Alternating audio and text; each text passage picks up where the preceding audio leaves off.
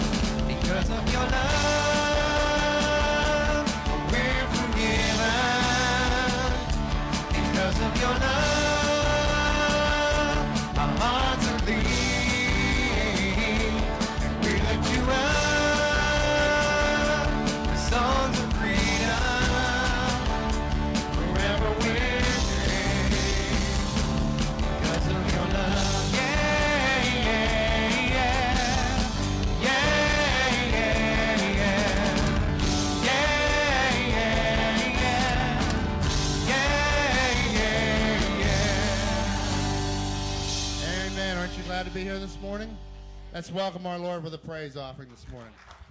What a great God that we serve. Hope you had a good Thanksgiving. Anybody enjoy themselves this weekend? Amen. All right, one person. We have one person who enjoyed. One thankful participant. I know it was such a good time with our family and friends, but uh, Wednesday night we came together. We had a great time of, uh, of being together with God's people fellowshipping. We're going to sing Count Your Many Blessings in just a moment. But I want you to first of all greet those around you and welcome everyone here. Have a happy Thanksgiving weekend.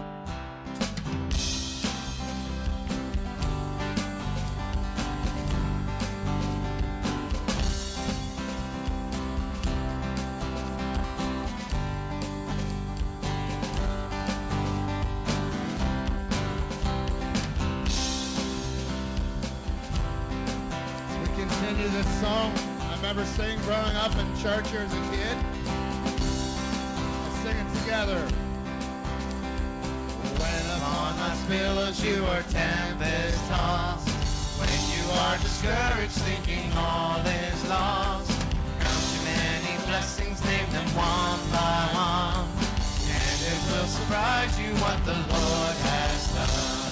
Count your blessings one by one. Count your blessings, see what God has done. Count your blessings, name them one by one. Count your many blessings, see what God has done. You remember the song? Now join in with us. Are you ever burdened with the load of seem happy you are called to bear.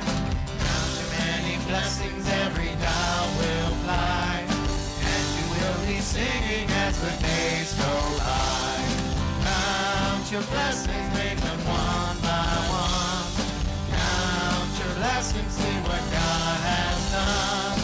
Count your many blessings, name them one by one. Count your many blessings, see what God has when you look at others with their lands and gold, think that Christ has promised you his wealth untold. Count your many blessings, money cannot buy. Heaven nor your home on high. Count your blessings, one by one. Count your blessings, see what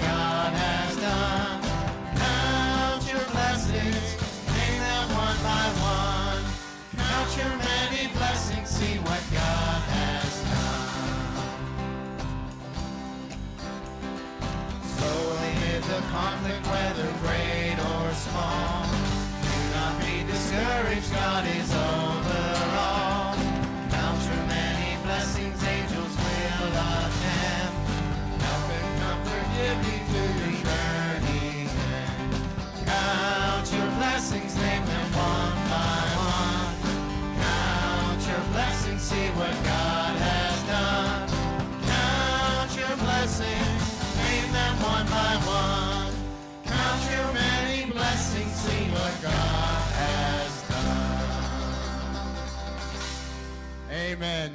Seated, please.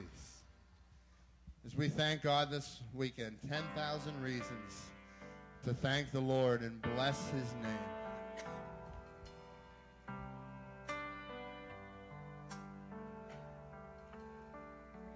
Bless the Lord, oh my soul. Oh, my soul. Worship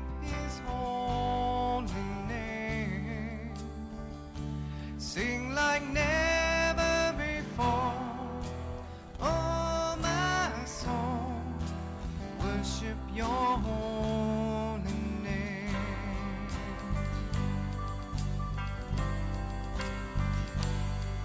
The sun comes up, it's a new day dawning. It's time to sing your song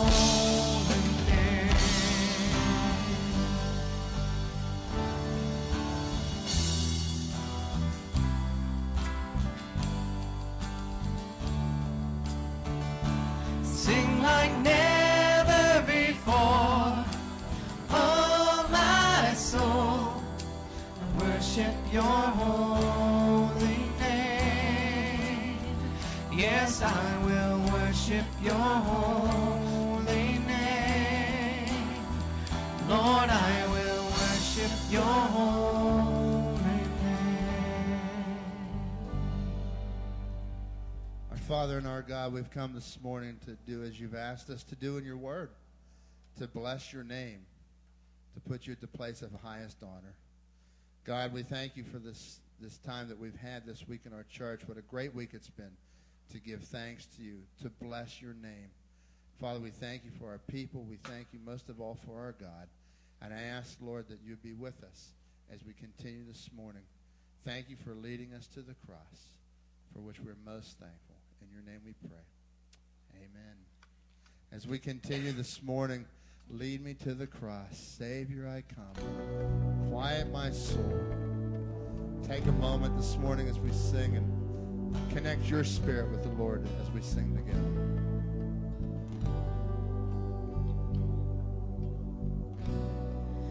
Savior,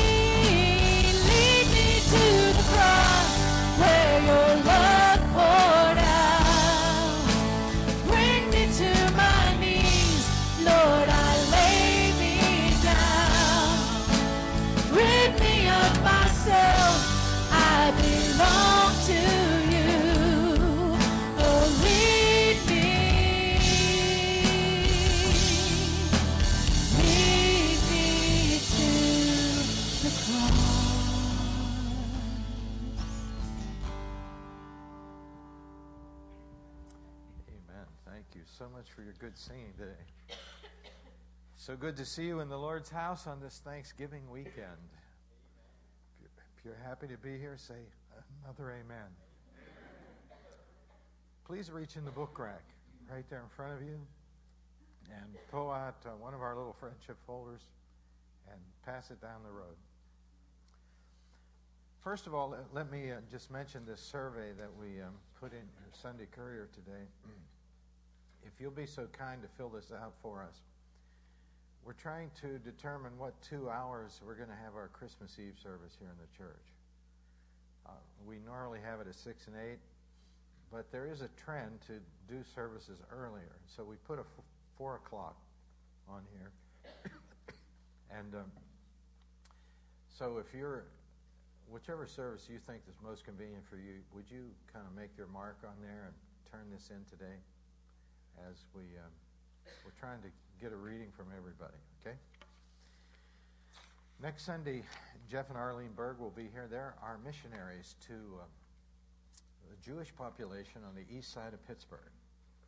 They live in Monroeville, and uh, they're, they're right here on our birthday gift to Jesus gift list. I want to encourage you to take this list and place it all around your house, okay? I've got them spread around our house. My most favorite one is on the icebox. And uh, I'm reminded repeatedly that I'm to pray the list. And I'm praying down this list, asking the Lord to give, uh, lay it upon all of our hearts to meet the needs of these missionaries. So I want to ask you this year to do something bigger than you've ever done before. Take this list and say, hey, listen, I'm going to take a project off of this list. Uh, maybe uh, somebody in Uganda or Panama or Ecuador or Haiti. And we're going to make this our family project. And uh, let's do something superior than we've ever done before. First of all, by praying about our part. What would God have us to do? Secondly, giving more to Jesus than any other single person on our gift list. Um, I think if all of us would do that, we would be able to uh, to take care of all these items on the list. So take care of that when you when you do send in your gifts or bring them in. Make sure you designate it Christmas. Okay. Also, there are a few few tickets left for the last weekend of our dinner theater out there in the foyer. So pick up them after the service. Let's stand together, please, as our ushers come and we'll receive our morning offering together at this time.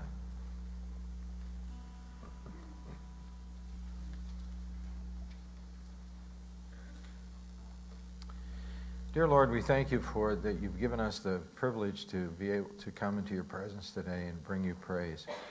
We pray now that you will uh, bless us together as we give our tithes and our offerings to Christ. Lord, we, um, we thank you that we have a job, a means of income, and now we come, Lord, to provide the income for the church. uh, to take care of all the responsibilities that we have and uh, to be a blessing to our missionaries uh, in faraway places. We pray now that you'll bless each gift and each giver. In Jesus' name we pray. Amen. You may be seated.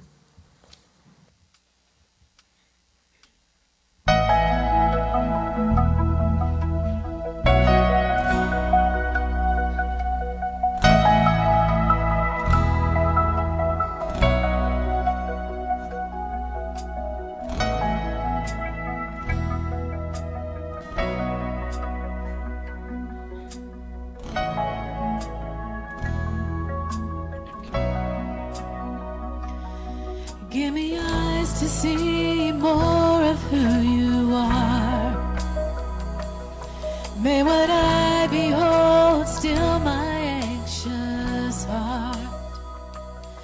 Take what I have known and break it all apart. For you, my God, are greater still and no sky contains, no doubt restrains all you are. The greatness of our God. I spent my life to know, and I'm far from close to all you are. The greatness of our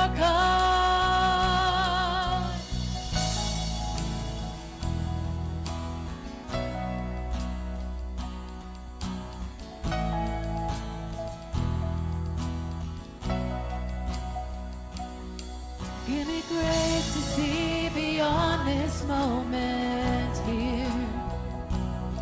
To believe that there is nothing left to fear. And that you alone are high above it all.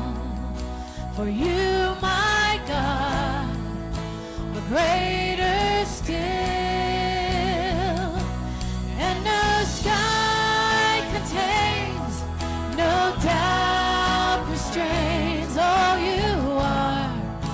The greatness of our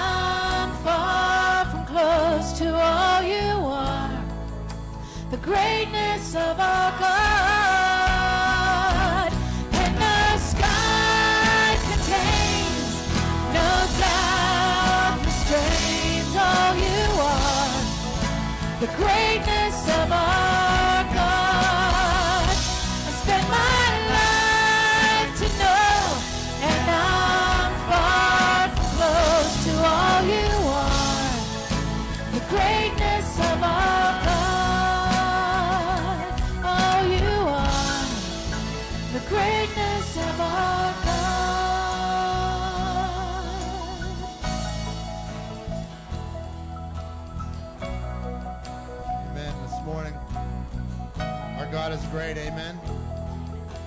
We're getting ready this weekend for the first part of our dinner theater Friday and Saturday.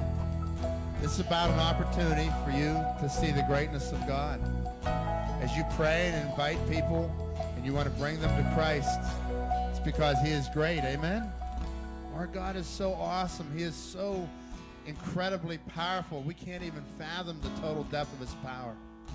And God's left you and I here to carry that message to our neighbors, to our relatives, to the people that we work with.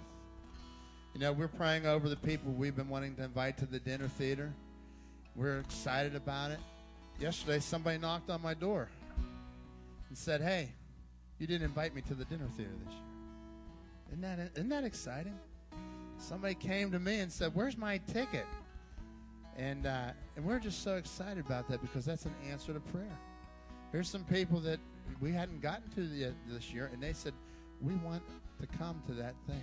God is drawing people to Himself, and He's using you and I to do it. It's because of who He is, it's because of the greatness of our God. This weekend, let's dedicate Friday and Saturday this week.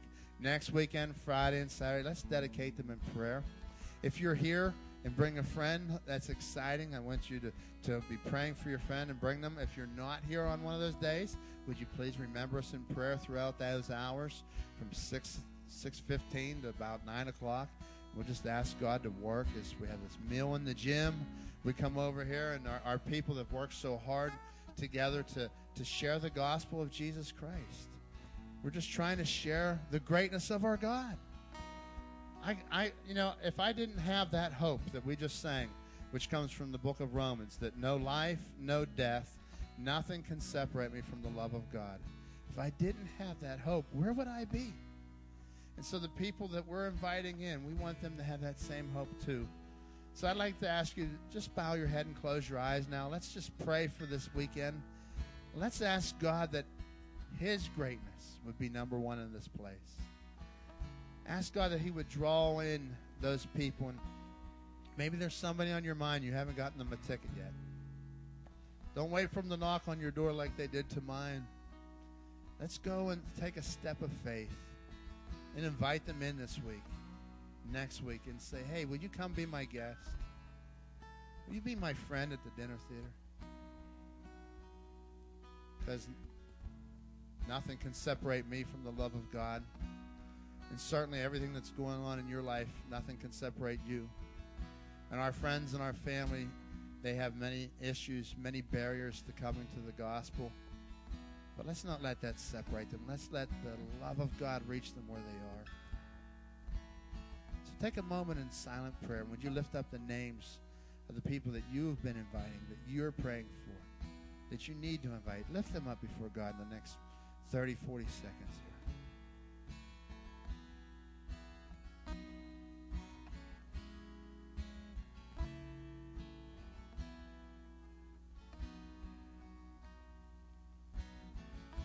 Father God, we come before you and we are in awe at your greatness.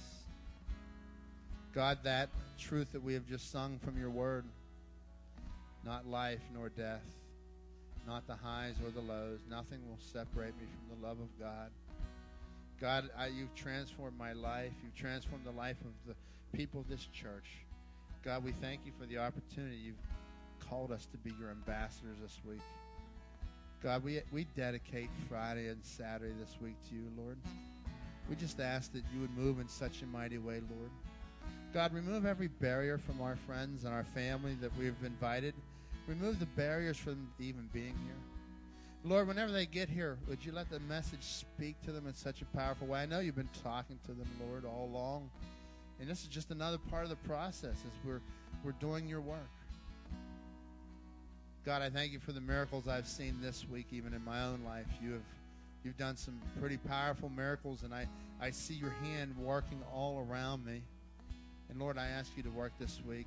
Give me the boldness that I need to invite someone. Give me the courage, the strength, Lord, to step out in faith. But most importantly, Lord, I ask that you will do your job. Do your part, Lord, and and do a mighty, mighty work in this church. We dedicate Friday and Saturday here to you, Lord. God, we ask that you'll be upon the pastor now as he opens up your word. and that you will speak to us through your word this morning. In your precious name we pray. Amen. Amen. Amen. That's such a beautiful song we just sang, and uh, we have to thank all these people up here in the front every week for helping us and encouraging us. Amen. They do such a terrific job. Let's open our Bibles, uh, please, to the book of Exodus, chapter 12. Exodus chapter 12. Last week I said to you that the book of Exodus was uh, divided into three sections. The first section is called Ruin. Uh, the nation of Israel, their lives had been ruined, uh, literally, their lifestyle, uh, by the Egyptians because of the bondage that they were under. The second section is called Redemption Through the Blood. That's what we're going to talk about today. Exodus chapter 12, verse 1. Now the Lord spoke to Moses and Aaron in the land of Egypt, saying, This month shall be the beginning of months, it shall be the first month of the year to you. Speak to all the congregation of Israel, saying, On the tenth of this month, every man shall take for himself a lamb, according to the house of his father, a lamb for a household. Verse number two, the Lord says, Listen, I'm going to give you a new calendar. Uh, I'm going to give you a new start. Your nation is going to get a brand new start here. And so, therefore, I want you to turn over a new page. Um, start accounting the first of the year from this date. Verse number four says, And if the household is too small for a lamb, let him and his neighbor next to the house take it according to the number of the persons, according to each man's need, you shall make your count for a lamb. It's interesting how many times in here in the scriptures, the first section here, we have the word lamb. Uh, that is a theme throughout the whole Bible. Your lamb shall be without blemish, a male of the first year. You may take it from the sheep or from the goats. Now you shall keep it until the fourteenth day of the same month. Then the whole assembly of the congregation of Israel shall kill it at twilight. Go out and get a lamb, bring it home, and keep it for four days and then take its life. And they shall take some of the blood and put it on the two posts, doorposts, and on the lintel of the houses where they eat it. Then they shall eat the flesh on that night, roasted in fire, and unleavened bread. With bitter herbs they shall eat it. Do not eat it raw, nor boiled at all with water, but roasted in fire, its head and its legs and its entrails. You shall let none of it remain until the morning, and what remains of it until the morning you shall burn with fire. And thus you shall eat it with your belt on your waist, your sandals on your feet, and your staff in your hand. So you shall eat it in haste, it is the Lord's Passover. For I will pass through the land of Egypt on that night, and I will strike all the firstborn in the land of Egypt, both man and beast. And against the gods of Egypt I will execute judgment. I am the Lord. Now, this is interesting to me, and I don't know how many times you've read this, and, uh, and it's so easy for us to miss this main point here. He says, I'm going to execute judgment on the gods of Egypt. The gods of Egypt. Now, we know that those gods are false gods. But God says here, I'm going to flex my muscles, and I'm going to show to everyone in Egypt how powerful I really am. And I'm going to show the people in Egypt that what they are worshiping is really not real. Gods are not, these gods that they're worshiping are empty and void. Verse number 13 Now the blood shall be a sign for you on the houses where you are, and when I see the blood, I'll pass over you. You know, that is a timeless statement right there. It's good for all time. When I see the blood, I will pass over you and the plague shall not be on you to destroy you when I strike the land of Egypt. So this day shall be to you a memorial, and you shall keep it as a feast to the Lord, and throughout your generations you shall keep it as a feast by an everlasting ordinance. Last week we talked to you about uh, God's way out of Egypt. Egypt means a way out. It was Joseph, remember, who was invited, who invited his family down into Egypt to save them. There was a famine in the land, and somehow this this boy Joseph, the, the boy who had the coat of many colors, ended up in a place of supremacy in Egypt. Uh, he had the ability to understand dreams. And uh, he concocted a plan that he would gather in all of the plenty for a certain period of time, and uh, then he would have enough to meet the needs of a lot of people uh, when the famine came on the land. And so he was concerned about his family up in Canaan. And he invited them to come down and to be reunited with him, and it's one of the most precious stories in all the Bible. Whenever they came down to be reunited with him, they just had a small handful of people, about 70 people. When we read these words here, the nation of Israel has grown to about two or three million people now at this time. And of course, the people in Egypt didn't like this. They were very suspicious because every time they got a new census report, they saw the nation of Israel just kept growing. They tried to suppress this growth by asking the midwives to take the lives of the little babies. But the midwives chose rather to believe God rather than man and to disobey the commandment of Pharaoh. And the nation kept growing. You have probably wondered as you've been reading through this passage of Scripture, uh, you see so many things in the Old Testament that look so familiar to you, even though they are not specifically stated. Last week, I, I gave you a verse, and I want to bring it up again uh, to just show you 1 Corinthians chapter 10, verse 11. And let's read this together this morning, all right? All these things happen to them as examples for us.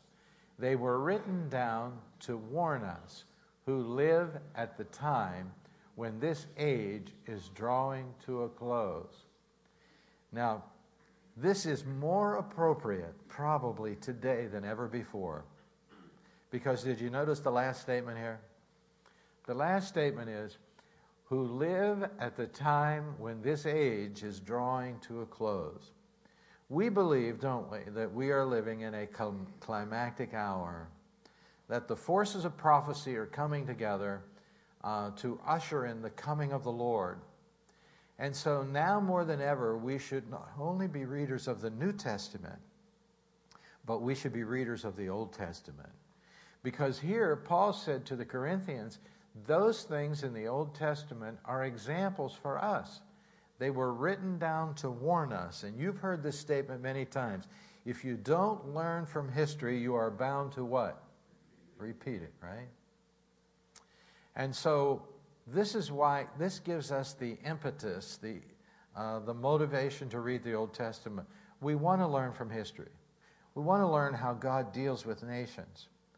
Now, in the Old Testament, there is this thing we call typology, the types of Egypt. Uh, we have a lot of them. They are pictures, they are shadows of things to come in the future.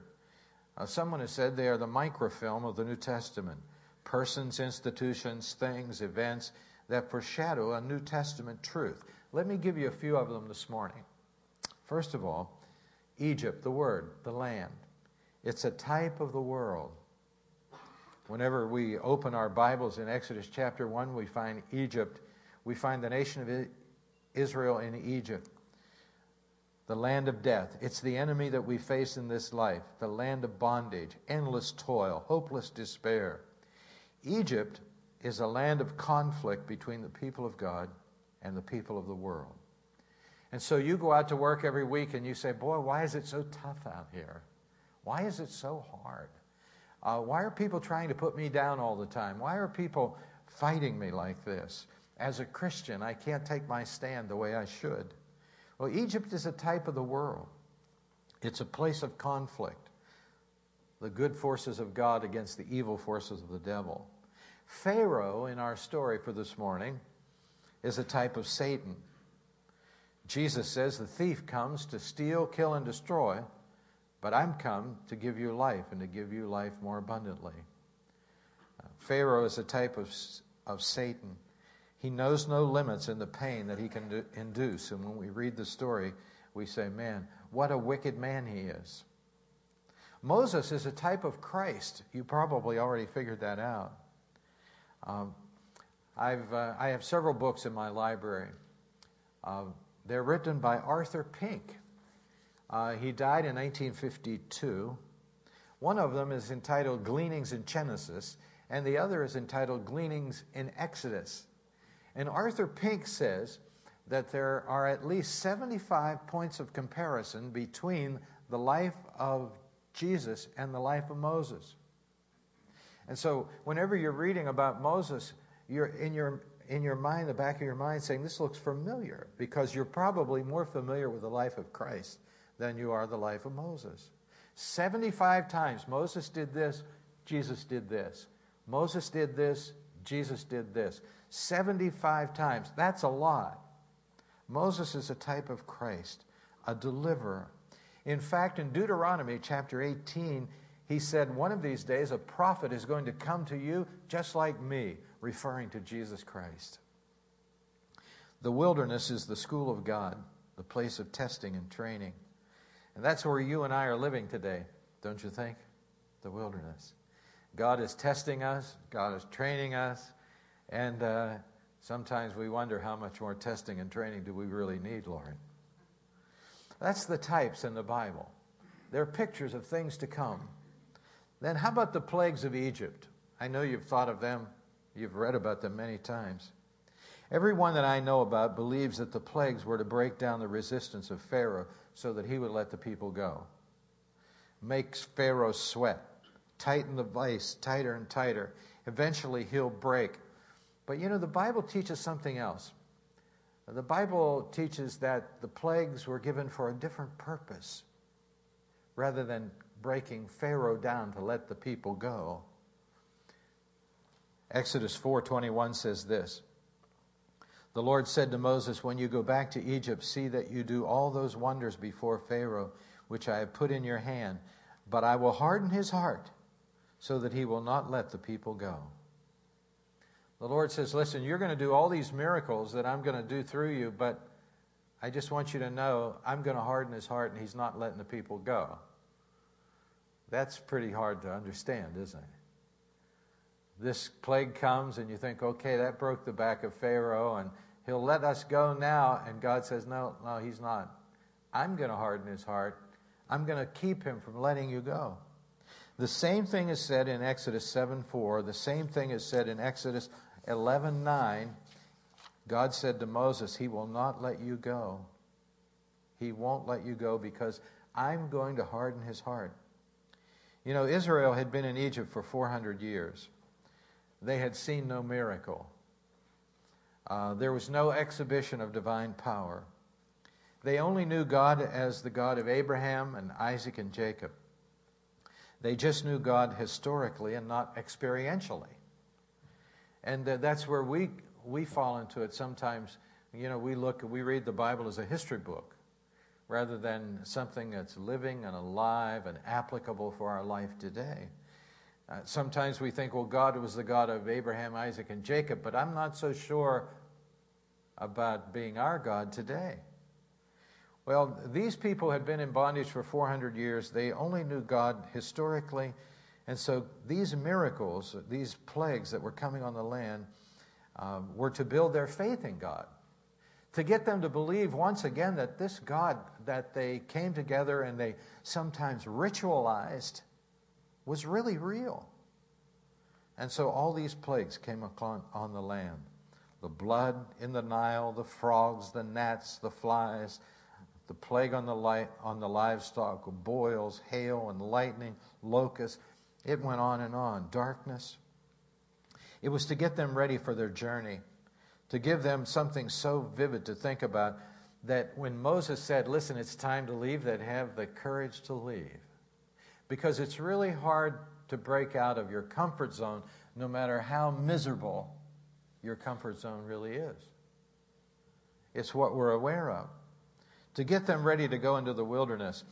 It was also given, these plagues were given for another reason, and if you'll turn back to Genesis chapter 10, verse 2, I'll show it to you and that you may tell in the hearing of your son and your son's son the mighty things I have done to Egypt, and my signs which I have done among them, that you may know that I am the Lord.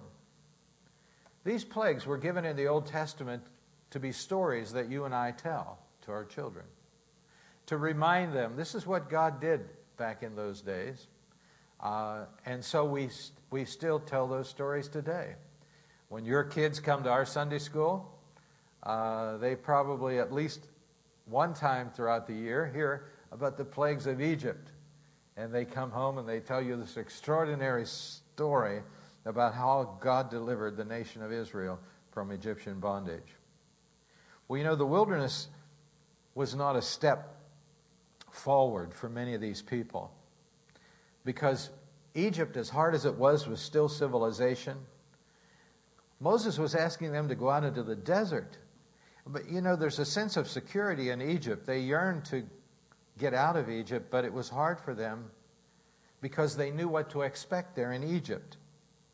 Have you ever heard the statement, better the devil you know than the devil you don't? Now, they knew the devil well down in Egypt, but they didn't know what was waiting for them out in the wilderness. And so they were reluctant to go. And so God kept performing these miracles to show them listen, it's okay. It's okay to go. Look at my power. Look at what I can do. Another reason why the plagues came upon the Egyptians was for retribution. The Bible says, and we read it here in verse number 12, that God was going to God was going to judge the gods of Egypt. Uh, the nation of Israel had really tortured, had been tortured in Egypt, and God was going to, it was paid back time. God was going to judge the nation. I went on the internet and I, uh, and you, you, can do this as well, to find out all the different gods that uh, God our God, Jehovah God, was coming against in Egypt.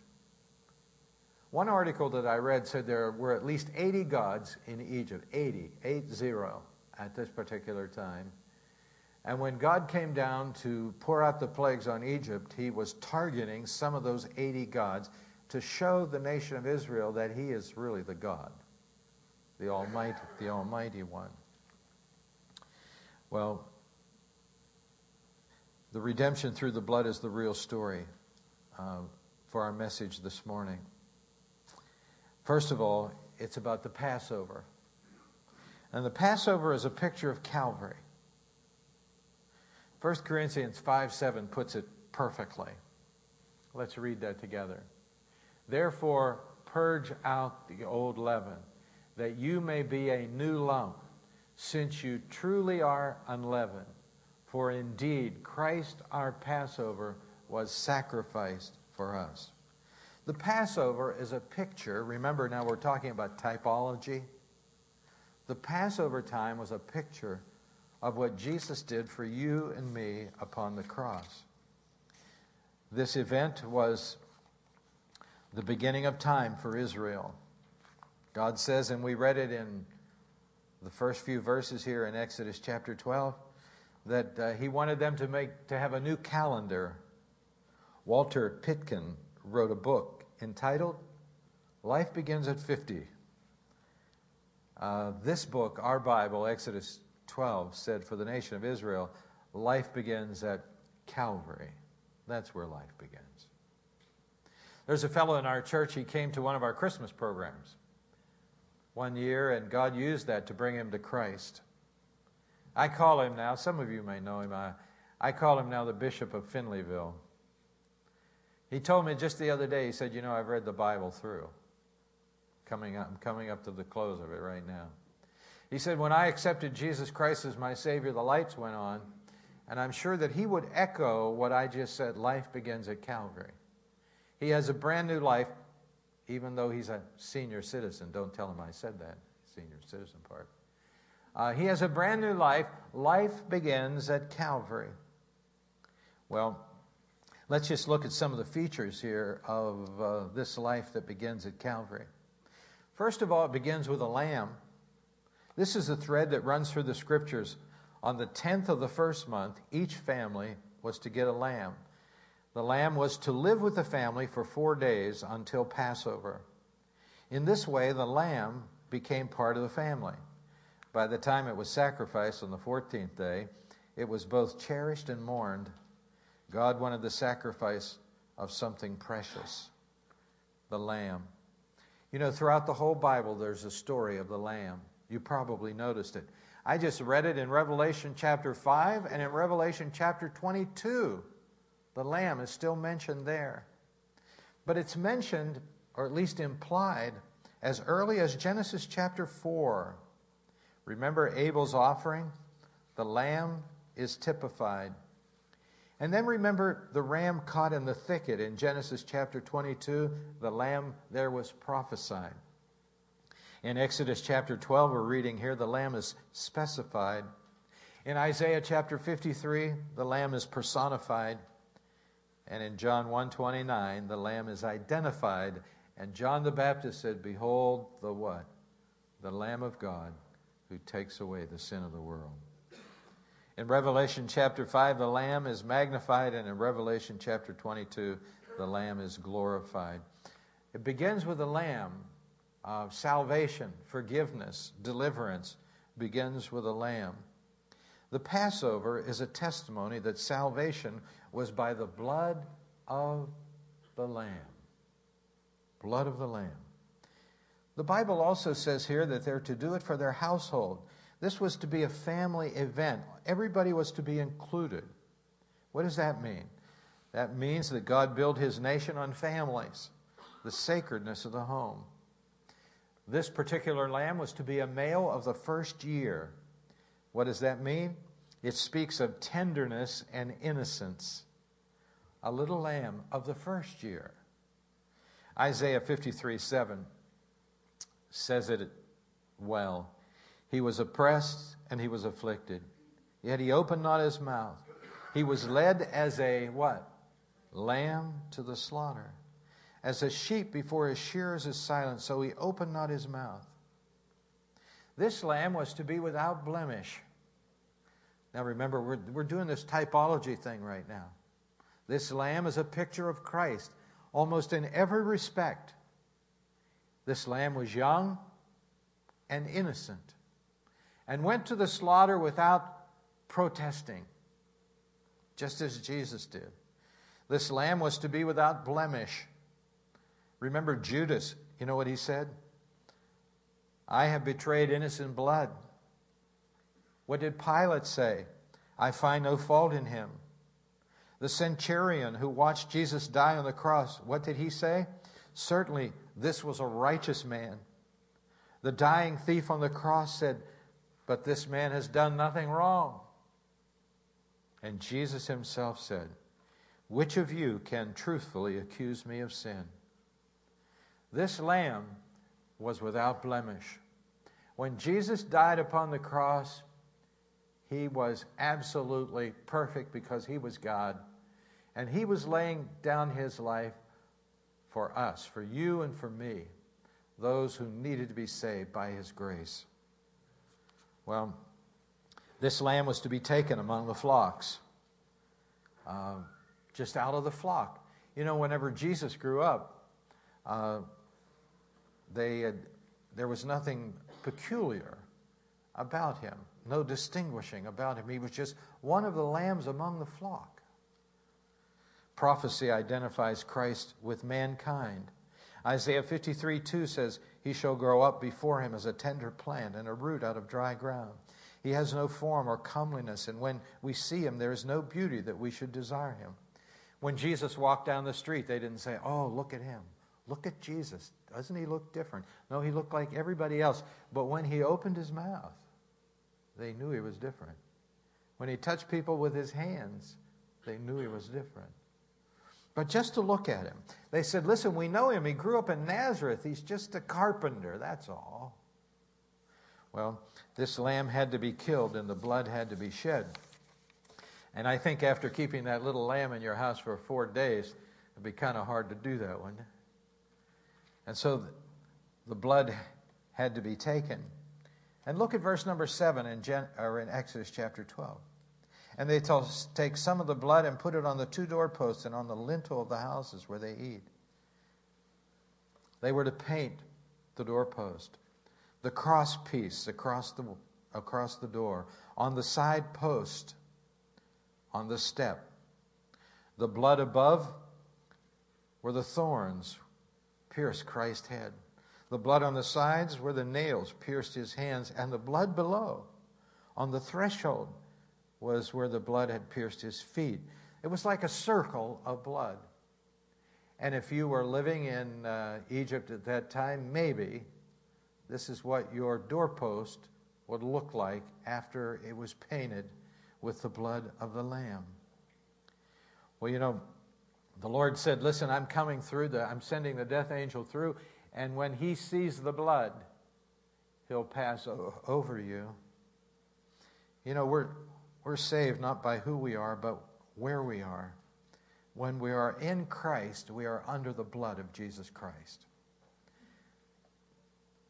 Uh, you know, I heard an imaginary story one time about a little boy living in Egypt at that time, and uh, his father believed the message that they were supposed to get the blood and put it in a basin and get some hyssop and paint the doorpost of the house because the death angel was coming through.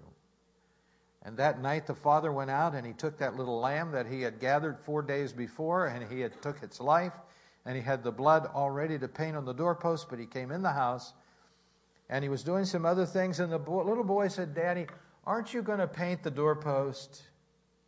And the dad said, Sure, I will, son. Just go to bed. Everything will be, I'll take care of it.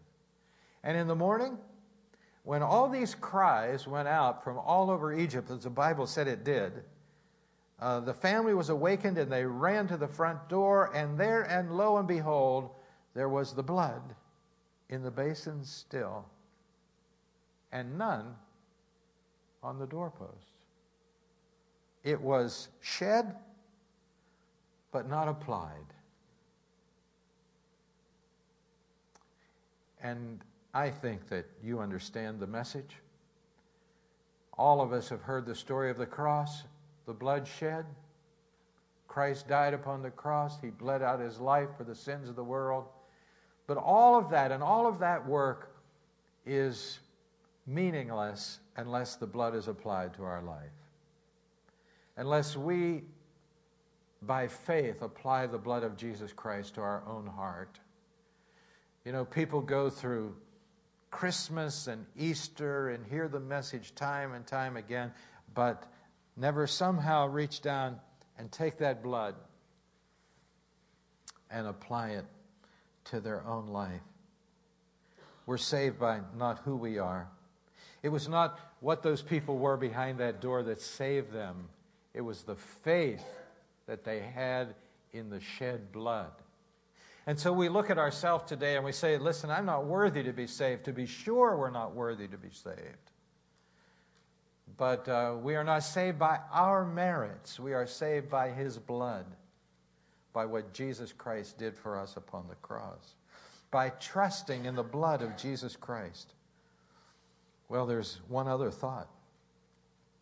The death angel came through, and those who had the faith to put the blood on the, on the doorpost were saved.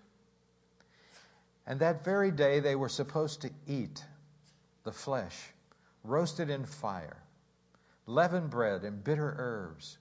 And they were to do it with their, their belt on, their sandals on their feet, their staff in their hand. It was the Lord's Passover. You know, the blood of Christ, the Lamb, was their safety, but it was also their food. They were to take the lamb and they were to eat the lamb. And they were to go in the strength of the lamb into the wilderness. And that's where we are today. We have been saved by the blood of the Lord Jesus Christ. Can I have an amen? amen. We have been saved by the blood. Uh, but that's just the first part of the journey. We're then to go out into the wilderness by the food that we partake of from the Lamb. He gives us our substance. And some of us have been walking out in the wilderness for a long time with the Lord. Amen. We've been out there. And it's so wonderful to be out there with the Lord. Yeah, we look back at Egypt every now and then and say, boy, that's, that's really comfortable, and there's not too much danger there. But I'd rather be out here with the Lord because He meets my needs every day. He takes care of me in the wilderness. The Lord knows the way the, through the wilderness, and all we have to do is what? Follow, right? Well, that which became their safety became their food. And here they were to eat this meal, the Passover meal, and they were to go into the wilderness in the strength and the energy of the provision of the Lord. The Lord will give you the strength and the energy that you need to go the distance through the wilderness, and all you have to do is follow Him. That's all. The wilderness is not heaven, heaven is later. The wilderness is strange, uncharted territory. The Bible says they had not come this way heretofore. And that's you and me every day. We have not come this way heretofore, but we're following the cloud and the fire as we walk through the wilderness with the Lord. Let's bow our heads in prayer. With our heads bowed and our eyes closed this morning, I wonder where you stand in this story. Are you here this morning and you've heard the message of Christ a hundred times or a thousand times about the blood that was shed on the cross for your sins? Are you here this morning? Maybe you've never applied the blood to your own personal life. Maybe you've never said, Lord, cover me with your blood. Give me your forgiveness. I'm trusting in what you did upon the cross for me, what, not what I can do. I'm trusting in your work and your work alone. Well, no, if you've never made that decision for Christ, you can today in this church. You can reach out to Him by faith and embrace Him as your Savior. And become covered in His blood and protected uh, for time and for eternity by receiving Him as your Savior. The Bible says, To as many as received Him, to them gave He the authority to become the children of God. When you receive Christ, you're safe, you're secure in the hand of the Lord, and He'll give you the strength for the rest of the journey. Dear Lord, we thank you for this, uh, this picture which we have seen painted in the Bible for us today. Well, you have applied this to our life, Lord, and many of us in this room have can look back to a period in time in our life that the blood of Jesus Christ flooded over our soul and our sins were washed away. But I pray especially for those few maybe in our church this morning that have never had that experience. They know about the story of what you've done, but they, they don't know you. I pray that you'll give them the faith today to reach out to you and embrace you as their Savior. In Jesus' name we pray. Amen. Let's stand together as we sing our invitation song this morning. And as we sing this invitation song this morning, if you feel led by God and you need to come and pray here at the altar, please feel free to do that as we sing together.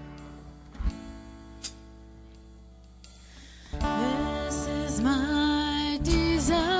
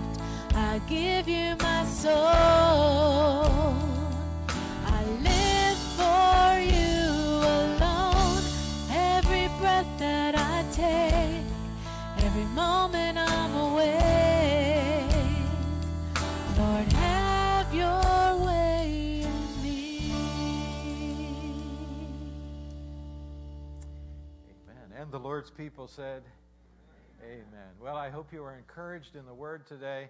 I was encouraged by the whole service and your presence today in the service. Turn around and shake hands with as many people as you can today. The tickets are available in the foyer for the dinner theater. You're